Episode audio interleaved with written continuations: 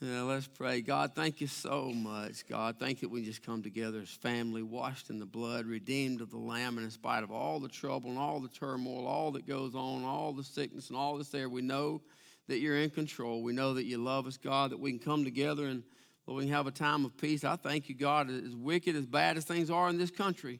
Lord, I thank you that we can still come in here, that we can still worship openly and freely, and we can still gather together in one accord and, and have a place, God, that we call a church, that we can come together and just worship you, God. Thank you, Father, for the freedoms that we do have, God. I ask you to protect those, God. Continue to give us the, the ability to come in, God. We love you, Father. I thank you for this word. I thank you for this book.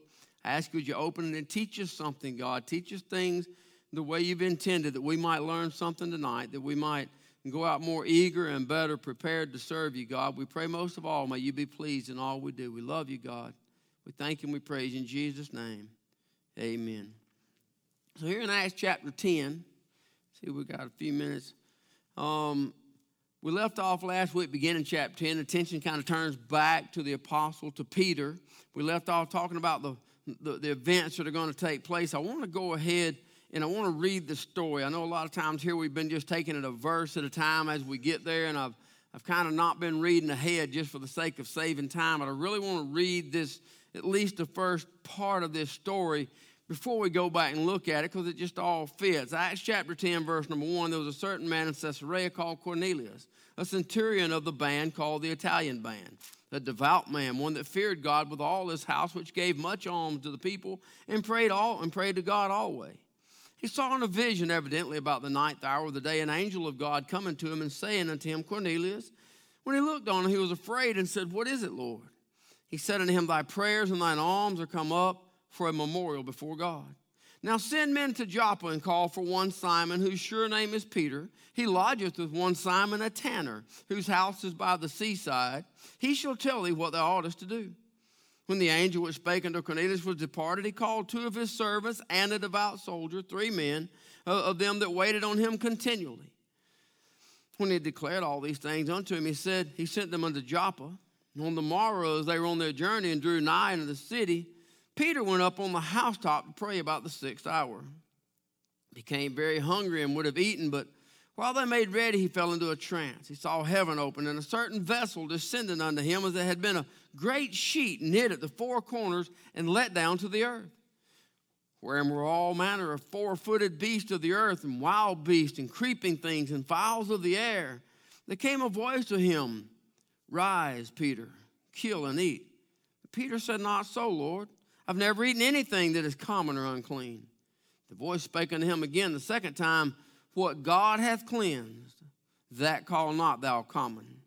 This was done thrice, and the vessel was received up again into heaven. Now, while Peter doubted himself, what was in a vision what he'd seen should what he'd seen should mean, behold, the men which were sent from Cornelius had made inquiry for Simon's house and stood before the gate.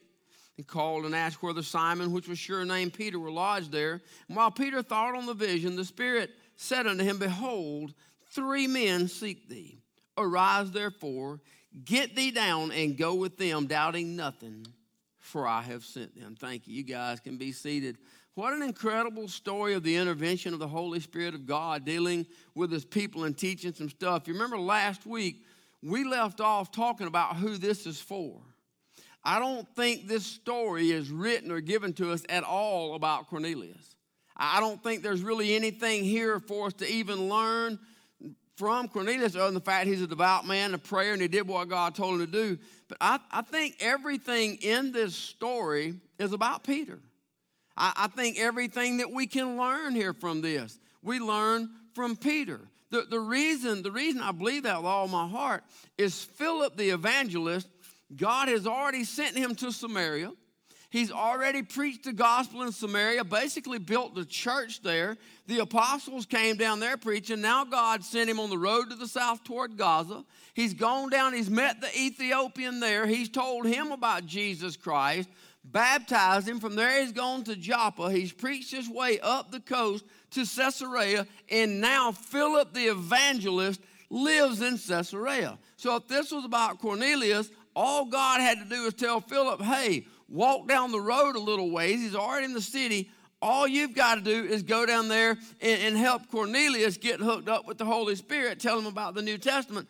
But he didn't. He, he reached back and he called out Peter. That's why I believe this whole thing is about Peter. Now, you got to think if someone were to come in and, and they came in here on this podium and they began to try to teach us a new doctrine, would we hear it? Absolutely not. Would, would we let them preach a new doctrine or a false doctrine or anything different? No, because we've been taught this book our entire life. This is the truth of the Word of God that has been given to us. We have the scriptures to warn us against false teaching, and we know beyond a shadow of a doubt that this is the holy Word of God, inspired by God, written by the Holy Spirit as He moved upon the hearts of men. But so was the Old Testament.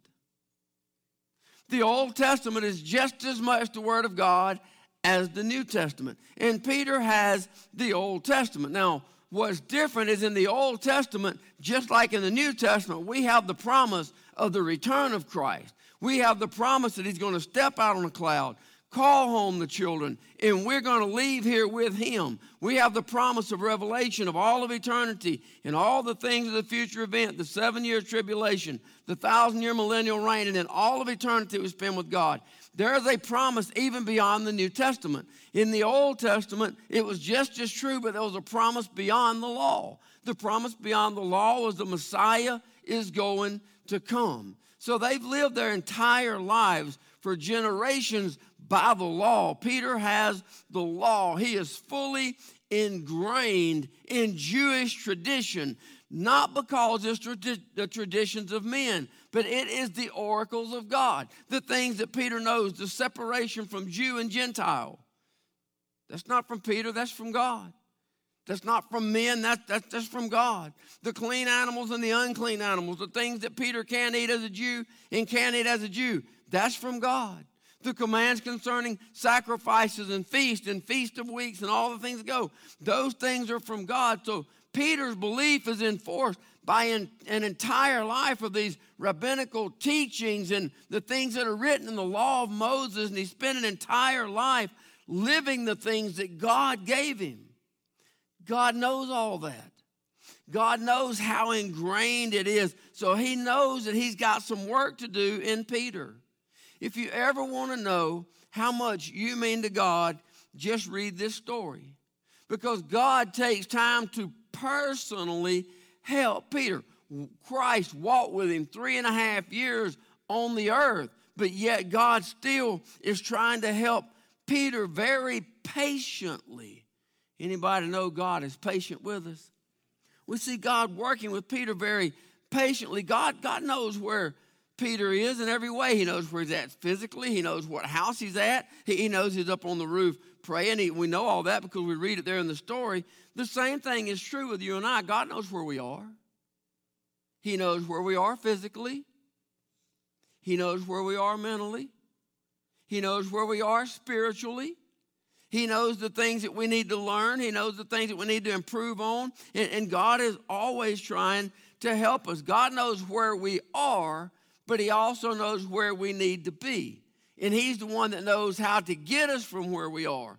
That's what He's doing with Peter here. He's getting Peter from where Peter is to where Peter needed to be. In our text, there, verse number one, certain man, Caesarea Cornelius, centurion of the band, an Italian band, devout man, one that feared God with all his house, which gave much alms to the people and prayed to God always. So we looked at the maps for the last couple of weeks, and we've already looked at, at Caesarea being a coastal city. It's a key part of the Roman Empire, so it's made up mostly of Gentiles. The majority of, of that town would have been Gentiles. We look here in the text, it tells us four things about this Gentile military official. It says, number one, that he's a devout man, he fears God. So we know he's a godly man. It says that, that he leads his house in a way that his household fears God. He's a, he's a good father, a good husband, a good head of the house. He, he's not he's not just serving God, he has his family serving God. He's leading his family in the right direction. It says that he's a generous man. He's one who sees the needs of people. He gives much alms to people, so he helps the poor and he helps those that are in need. But the Bible says that he's a man of prayer. Now, here's what we know at this point, though this is not a man who knows Christ. This is a man who knows God. This is a man who knows and believes in the God of the Jew. This is a man who knows, believes, and prays to the God of Abraham, Isaac, and Jacob. He doesn't know the story of Christ. He doesn't have the filling of the Holy Spirit yet. That's what this whole story is about, sending Peter there. So, so God sends Peter for Cornelius' part is to bring Cornelius up to speed of the New Testament, the new covenant, the blood of Jesus, the filling of the Holy Spirit. He's praying to the God of Abraham, Isaac, and Jacob as his own God. So Peter is sent there now to bring him up to us all about the blood of Jesus Christ in the anointing of the Holy Spirit. He saw in a vision, evidently about the ninth hour of the day, verse number three, an angel of God come and said to him, Cornelius. And when he looked on him, he, he was afraid and said, What is it, Lord? And he said to him, Thy prayers and thine alms are come up for a memorial before God. Something else that see in the story, and y'all know if, if I'm reading, I'm looking for what does it have to do with me. I'm, I'm just telling you how I read the Word of God. I'm, I'm telling you how I study the Word of God. If I'm reading a story, I'm trying to see how does the story apply to me? How does the story apply to us? If I'm reading any story, any text, and I'm looking at the Word of God, the book was written to me, for me, about me. To you, for you, about you. The book is to get us from where we were to where we're supposed to be, right? So I'm just saying, if I'm reading, I'm looking for what it is about me. So, so here, here's something else I see in it. I see that, that God is enforcing something that we already know, but God uses men for the affairs of men. God uses men to help other men, to move other men, to, to, to help pull other men along. God sent an angel to talk to Cornelius. Why couldn't God have just told the angel to tell Cornelius about Jesus and send the Holy Spirit? Because that's not how God works. God uses men in the affairs of men. The same thing's true with you and I. He's used men, he's used people to talk to us. He uses us to talk to people. It says it's the ninth hour of the day. That would have been the same time that Jesus died on the cross. I didn't study to see if there's any relevance there. Uh, probably not. But but so what we're looking at is three o'clock in the afternoon. Three o'clock in the afternoon, God sends this angel to talk to him, and the angel calls him by name. That must have been pretty awesome. You got a Gentile talking to the God of the Jews, the God of Abraham, Isaac, and Jacob, and one of that God's angels calls you by name. That's pretty impressive. Anybody think that's pretty impressive? You know what's more impressive? God knows your name. God knows my name. God knows, cares about what my name is. God, God the, the creator of, of, all the universe, the creator of all the galaxies, the creator of all the stars, of the billions of stars and galaxies, telleth the number of the stars, calleth them all by name, the God that knows the past, present, and future of every speck of dust that has ever been on the planet, the, the same God that tracks the movements of the universe tracks the movements of men. Is that not crazy? That God cares that much uh, uh, about us. God, God can orchestrate things. It's important to see it because this works the same way in our life. God orchestrated Philip to go down the road to the south toward Gaza.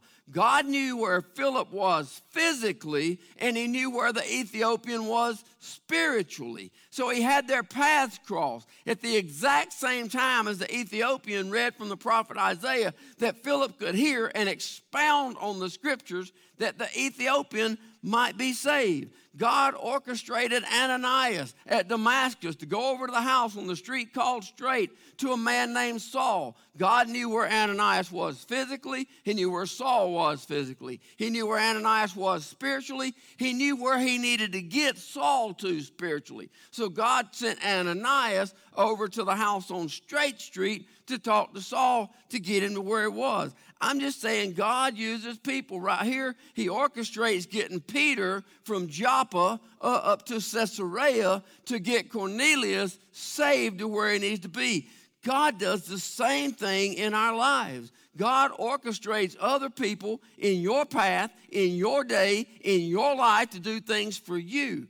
God orchestrates people in your path, in your day, in your life for you to do things for them. Nothing is a cosmic accident. We've never accidentally bumped into anybody. We've never accidentally come across anything. As a child of God, serving God, God put people in our path for a reason. Sometimes it's for us, sometimes it's for them, sometimes it's for both. But we see it all throughout this little brief in chapter 9 and 10 of how God is orchestrating the paths of men for the paths of men and using men. Thank God, God has entrusted this into the hands of men. God's word, settled in heaven forever, will never fail, never fault, never change, never die. God has entrusted this into men. Is that awesome? Man, if you ever need to know how much God loves you, well, where was I at? Oh, about, about God entrusting men. God sent the angel first to tell Cornelius, send the three men or send the men down to Joppa, and then he told, had, he comes and he talks to Peter. The angel, the angel is not equipped to tell the story. How could an angel that's never been lost and on their way to hell and has never experienced the grace of a sovereign, loving God to wash away all their sins so that all things pass away and all things become new, so that you change and become a new creature. How can an angel who has never experienced the fullness of the grace of God that way fully expound on the grace of God? How could he fully understand what he's never experienced? One of the things when you talk to lost people, then people are talking about, I don't understand, I don't get it. And I tell them, you're not going to. Until you have experienced it, you'll never understand it. Until I experience the change, there's no way I can tell you. I can tell you what happened. I can tell you how I changed. I can tell you the difference in me. I can explain it all. But until you have experienced the salvation, until you have experienced the indwelling of the Holy Spirit and the change that takes place inside, there's no way you can understand what I'm talking about. How could an angel talk about the fullness of the grace of God. He's never had to experience that. So, so he sends Peter there to talk to him. He calls Cornelius by name. He says, Your prayers have come up before God. Here's what I want you to do. You send the men down to Joppa. You tell them go get Simon Peter, and, and, and you tell them to bring them back up. The angel who spoke to Cornelius departed. And he called two of his household servants. He sent them down. He says, You, you go down to Joppa and get them. But I, I want to look at verse number eight. It says that we, when he, he called the three men together, two servants and one soldier.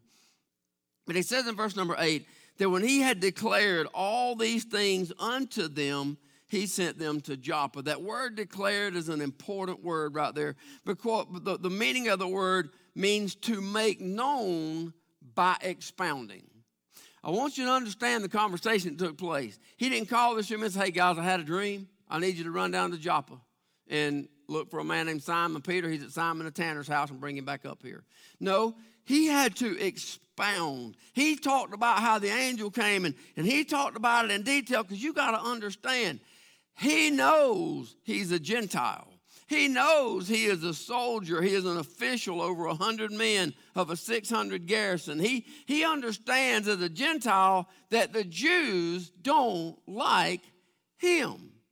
They've been taught their whole lives there's separation. He understands that Peter is no exception.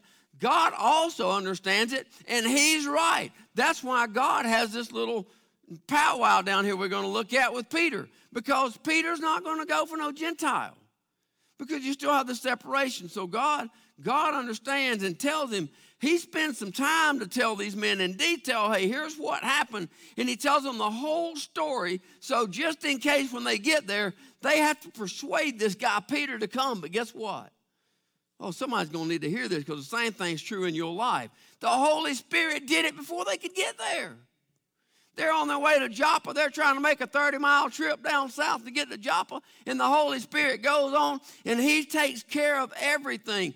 Same thing in our lives. When God gives you something to do and you know God gave you something to do and you head that way, be prepared to do everything you got to do, but you got to know the Holy Spirit of God's going to do work ahead of you. You got to know He's going to do work through you. You got to know He's preparing the way for what He sent you to do before you ever get there. You see it in this story. The Holy Spirit says, hey, send the men. As soon as he sent the men, the Holy Spirit comes down here and he starts preparing Peter for what's about to happen. Verse number nine on the morrows, they went their journey, they drew nigh. They're looking for Peter. It says that, no, verse number 10 says that he became very hungry and would have eaten, but while they made ready, he fell into a trance. So the Holy Spirit now moves 30 miles down to from Caesarea down to, to the coastal city of Joppa. This is where Peter is. The Bible makes some things very specific right here, and God never does anything by accident. If God puts this stuff in there, there's something in it for me, there's something in it for us, something in it to learn. He says it's the sixth hour. That would have been 12 noon. The Bible thinks that it's important that we should know it's lunchtime. Why? Because how many of you eat lunch? How many of you know what it's like when you get a little late for lunch? 12 noon. Peter's hungry. God uses Peter's circumstances to accomplish his will. I can't read any of this and not see God not working in our lives. God uses every circumstance in our life to accomplish his will. If you're hungry, God's got something planned. You're thirsty, God's got something planned. You need gas in the car, God's got something planned. Everything that's going on in our life, whatever it is, God can use that circumstance to do something in our life. There's no situation that God can't use and won't use. So Peter's hungry. God says, Good, let's talk about groceries. Kind of like mentioning Longhorns at 11:45 on a Sunday afternoon, right? And everybody's stomach starts growling. As soon as you hit the invitation, half the church is gone, like I'm beating somebody out, I'm getting mine. Peter's hungry. His, his stomach's growling, man. It's done, it's done setting in, and, and he's thinking about groceries. So, so God shows him some groceries. That, that's what the animals are on. They're, they're groceries. But according to Peter, they're not all good groceries. Some of us unedible. It says that he saw heaven open, a certain vessel descended unto him, as it had been a great sheet knit at the four corners and let down to earth, wherein were all manner of four-footed beasts of the earth. I don't have time to go to the Old Testament law, but about the cloven hoof and chewed the cud and all the things that are against the law for the Jew. But they're on here too. The ones they can't eat and the ones they can't eat, they're all on here. And it says that all the beasts of the earth, with wild beasts and creeping things and, and fowls of the air, so here they are, clean and unclean, edible and unedible, touchable, untouchable to the Jew. They're, they're all here mixed together as one. But then the vision is accompanied by this instruction from heaven. There came a voice Rise, Peter, kill and eat. Peter, here he is with all of his traditions and all of his teaching and with everything that he spent his entire life learning. He responds to the voice, to the vision. He says, Not so, Lord. I've never eaten anything common or unclean. We have to understand the battle that's going on inside of Peter right here. The, the, command, the command is clear, but it's against the law. The command, Peter, rise, kill, and eat, is very clear, but it is against the law. Peter's still holding on to some of these laws. So Peter does what Peter always does he opens his mouth. But he says, Not so, Lord. I read a story. John Phillips wrote a story. He said it was a man that felt like the Lord was calling him into the mission field.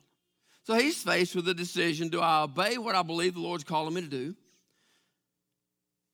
Or do I continue living my very comfortable life? The man's a business owner. He's doing quite well. Got some employees, things going on. He goes to somebody, he taught somebody that had been a missionary for many years. He explained to the missionary how he felt, clearly thought he felt the call of God and was dealing with it and how hard it is to make up a decision to give up his very comfortable lifestyle and, and to go do these things. The missionary opened his Bible up to this passage and he shows the man what Peter says. Not so, Lord. And he tells him, he says, You can't say that. It's either not so or it's Lord. But it can't be not so and Lord in the same sentence. They're a contradiction in terms. So he gave the man his Bible. He said, Take it, look here at this passage. He handed him a pencil. He said, I want you to sit here and read this passage. I want you to pray for a while, and then I want you to cross out one of those two. You either cross out not so or you cross out Lord. But you can't have both. If it's the Lord, it's so. If it's not so, it's not the Lord. That's what Peter learns here in this passage. Not so and Lord doesn't go in the same sentence. The voice speaks to him again. He says, the second time, What God hath cleansed, that call not thou common. Three times, God shows Peter the same thing with the same results. It says it was done thrice, of us received up again into heaven. After the third time, the men from Caesarea arrive at Joppa while Peter doubted himself in verse 17 what the vision that he should mean. Behold, the men which were sent from Cornelius had made inquiry for Simon's house and stood before the gate. This, this is an incredible passage for you and I. This is an incredible time in the gospel for you and I.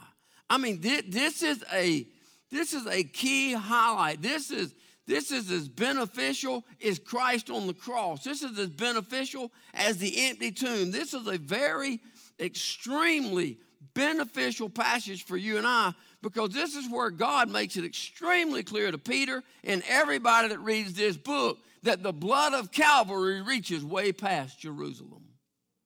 The blood of Jesus Christ was not shed just for the Jew, it was shed for everybody in that sheet. God shows all kinds of animals, the clean and the unclean, and He puts them all together in one. It is a picture of the New Testament church.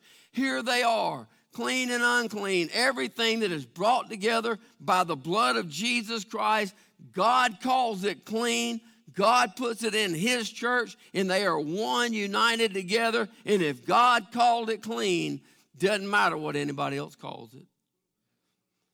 Man, what, what, what a great story for you and I being Gentiles to, to see what God has clearly done. Without passages like this, we don't understand that there's no longer a separation like there was in the Old Testament.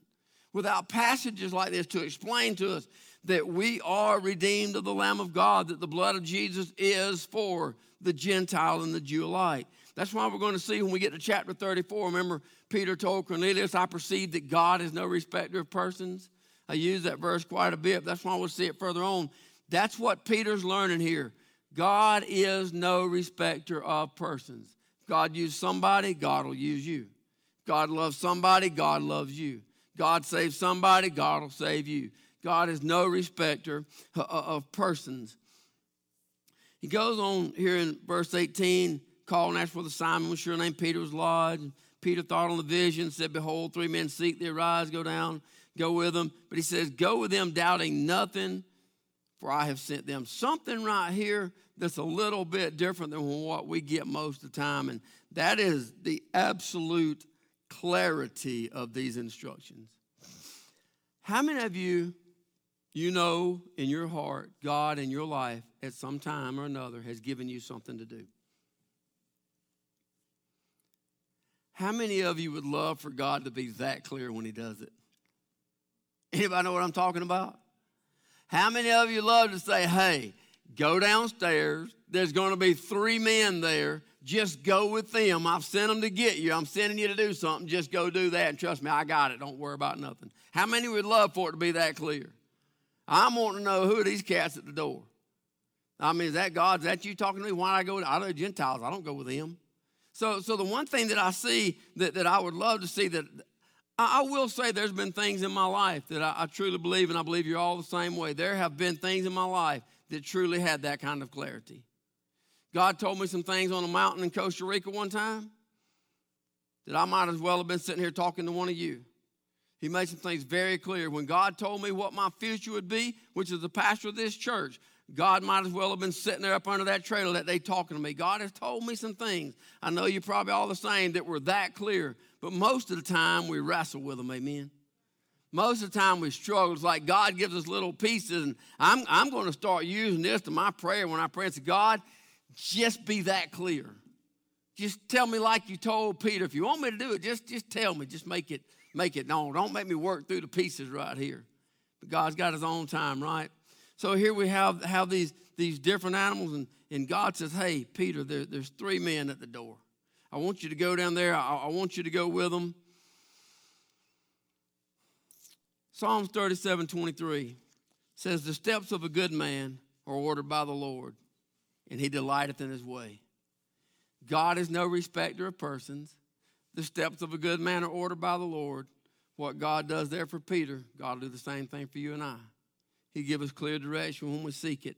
So when, when we when we know God's given us something to do, um, I'm I'm out of time, so I'll just I'll just use this. I talked about it a little bit a couple weeks ago, but I'll mention it again because it fits right here.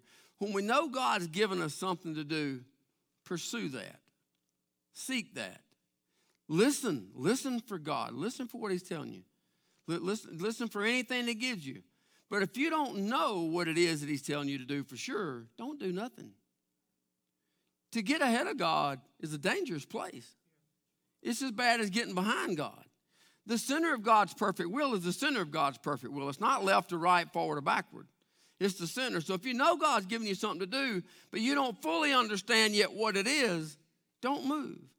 But I told you a couple weeks ago if you're at a puzzling spot, you don't know what it is that God wants you to do, you're sure God wants you to do something, and now you, you anybody feel like now you're out in limbo land, you're not sure what to do, you think God wants you to do something, and, and now you're not sure what to do. And I told you there's either Pastor Freeman or Pastor Ike Riker, but one of them told me, go back to the last thing that you know God told you to do and do that well. You go do that until you know God has told you what the next step is. Stay where you know God wants you until God says, hey, there's three men at the door. I want you to go with those three men. Don't ask me any questions. I'll explain it when you get there.